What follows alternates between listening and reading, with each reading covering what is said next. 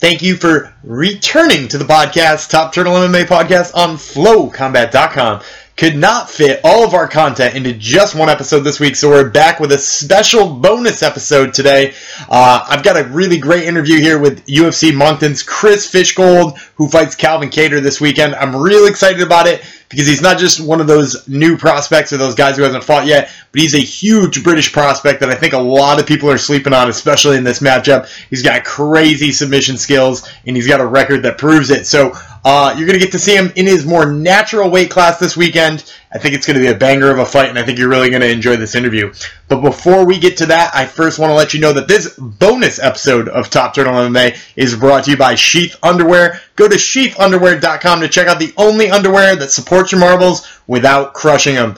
Their unique pocket gives your cash and prizes the support they need while also promoting airflow. It's revolutionary, and you'll never want to wear any other kind of underwear ever again. I've got mine on right now as we speak, heading to jiu-jitsu, and if you want to get in on this, as you should, go to sheath underwear dot com, use promo code FLOW, that's F L O, for twenty percent off your whole order. Sheath Underwear brings you this episode of Top Turtle M M A Podcast in our interview with Chris Fishgold.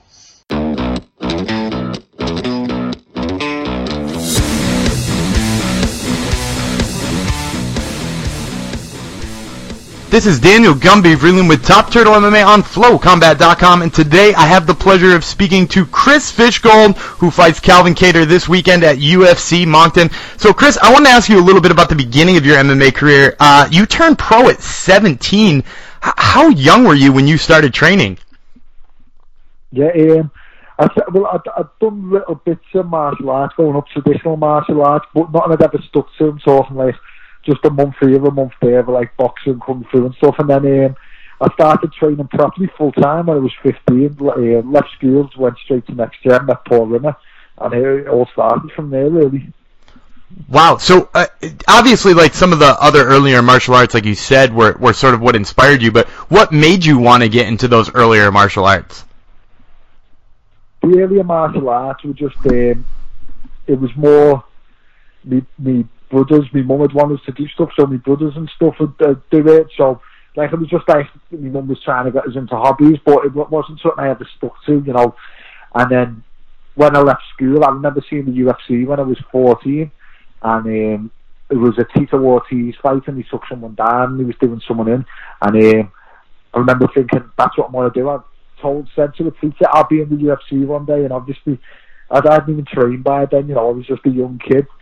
But I knew that's what I wanted to do. Then, um, yeah, I left school, and that's basically why I got into it. When I left, I wasn't going to university, I wasn't doing the A-levels, I was on a co- college course that I weren't really into, and um, yeah, I thought, like, now's the time to start, and I started every day, started training every night. When I turned sixteen, I started training twice a day, and that's basically where it all started, how I started. That's awesome. So you said it was a Tito Ortiz that fight that started it all. Are, are, do you consider yourself like a Tito Ortiz fan? Do you like in, enjoy his style? Is is that one of your uh, your influences? No, like, I'd seen the Tito Ortiz fight. I was amazed by the sport. But um, growing up, I was, like, when I first got into it, I was a big Chuck O'Dell fan. Um, obviously, it goes out to ban, you know what I mean? I think everyone's into that. And then watching the sport more, Matt Hughes. Matt Hughes became one of my uh, main fighters to, to watch. Um, just the read his book and just the way he carries himself and the way about him. So yeah, I'd say it was more Matt Hughes when I, um, I was when I first started. Ah, so in, in Matt Hughes has sort of got at least a little bit more similar style to you than the other ones with his takedowns and, and you know, decent submission game. Uh, is, is that sort of why you wound up being more of, you know, a, a dominant grappler, is because you were, you grew up watching grapplers? Yeah, yeah, not, yeah. I grew up watching grapplers, but not just that. I think uh, I took to the grappling a lot more um, when I started.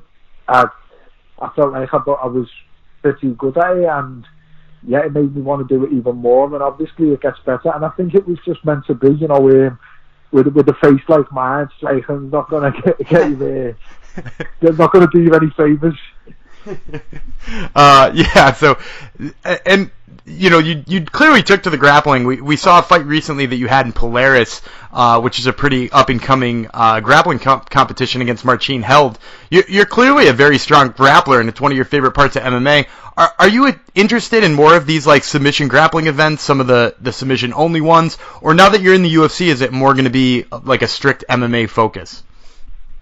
No, well, to be honest, well, well, well to be honest, um, I never really give a good impression of myself in Polaris. For, you know, I had a lot going on in my personal life, and I, I hadn't, I, to be honest, I had never trained much, much for that, which um, is down to me. But no, grappling's definitely a big part of uh, what I want to do. Um, I'd, I'd love to be on Polaris again. I'd love to be on, on E P I, you know. And I'd, I'd, now that I'm back training, now that I'm, I'm back at my natural weight, um, I, put, I went quite heavy, you know, around that Christmas period. Mm-hmm. I'd, yeah, I'd, I'd love to jump on it. Any uh, any grappling show that'll have me and, you know, compete against the best. Well, you heard it, Eddie. Uh, give this guy a call. Um, so you, you fought at one fifty-five pounds in Cage Warriors. You know, you mentioned your weight there for a second. What what was the idea to make the change down to forty-five for this upcoming fight? Um, the U F C, um, you know, I started taking it serious. I was fighting for so long and I still hadn't been signed by um, the U F C. You know, I think you get lazy with the diet, and it, it was just the, domestically that that was it. I don't want to kill myself every, every single fight when, you know, it's I still haven't got nowhere. I was seventeen, one and one, and I, I still hadn't made nothing. And when the U F C was coming to Liverpool, and I hadn't been called up, it was um, it, it was hard. To, it was hard to think, but then well, I got called up and. Meant to be. I think I'd rather make the effort to make the cut now and be fighting people more my size, because, you know, some of the guys in the, in the U F C, the, the big, you know, the very big. I mean, Kattar's a featherweight that I'm fighting on Saturday, and he's five eleven. You know, that's pretty big for a feather. Yeah, and, and you, you know, I, I'm glad you mentioned Calvin Kattar too, because, you know, he's kind of a huge name for your debut. He was recently ranked in the top fifteen. Um, you know, only one loss, and it was to Renato Moicano. Are, are you su- kind of surprised that you got such a big name in your U F C debut, being as you, you waited so long for that call, like you said? Um, I am surprised that the U F C gave me it, but then at the same time, I'm not surprised, because I know my level, I know what I beat, and I know what I bring to the table. Um, if anybody asked me what what um. what would be my perfect matchup for my first fight, I'd say a top ten where I'm the underdog.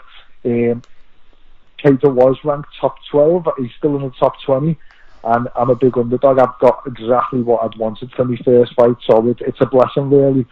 You know, a lot of people out there think uh, Tito's going to win from what I've seen, so I've, I've got nothing to lose, and, you know, I'm, I'm not going to lose. I'm going to go out there and I want to seize the opportunity. I'm very confident in my skills, and I've put all the preparations in place. Yeah, and that, that was actually going to be my next question. A lot of people out there do think Calvin Kattar is going to win. I, I recently saw the odds on a couple of sports books, and they've got you betting off at almost a three to one underdog um, in some sports books. So does that sort of change your mentality? You've been such a huge favorite over in Cage Warriors for probably your last ten to fifteen fights. Is it weird, you know, sort of being underestimated for the first time? Yeah, well, to be honest, the odds were a lot more than that when it first came out as well. Um, sure, it was four to four to one at one point, but not no. Um, I've been the underdog before. Obviously, the last couple of fights have been a favourite, but I've been the underdog before, you know, for even from the beginning of my career when I was taking fights with like a seventeen-year-old kid, taking fights with like men that were, you know, had middleweight titles and stuff like that, and um, yeah, I, I rise to the occasion every time, and, you know, the, the the bigger the stage and the more people count me out, the, the more I will rise to it. Plus, you know, you need to look at it stylistically. Um, Kattar's only ever fought strikers. He hasn't really fought a grappler that's tried to grapple with him. Most of my career, I've only fought strikers and all to handle strikers. You know what I mean? Yeah, so that that actually brings me to my final question. You've got this great wrestling pedigree. You got this great grappling background. Uh, do you expect this one to end on the mat? And if so, sort of what's your uh, what's your prediction for how long this one lasts? Yeah, well, so I've. I've Train, I, like I said, I've put all the preparations in place. But, um, like the last fight I had against uh, Alexander Jacobson, he he was eight and one as a pro, but he'd had three hundred boxing fights and K one fights. You know, he, he was no no um, no pushover standing. He'd knocked um, his last couple of opponents out, and I went out there and outstruck him. So I can't strike if I choose to. So I'm just gonna uh, I'm gonna go out, see how it goes, and just see how I feel when when um, when I get in there. But I have no doubt that that win is mine. I know I can, if I catch him with a shot, he's going to go out, and I know if I take him down, he's going to go out. So either way, that that's my uh, prediction. Pure confidence. All right, well, you heard it here first, guys. Uh, Chris Fishgold fights Calvin Kattar this weekend at U F C Moncton up in Canada. Make sure that you catch it. Chris, thank you so much for the time. We really appreciate it. Uh, thank you so much.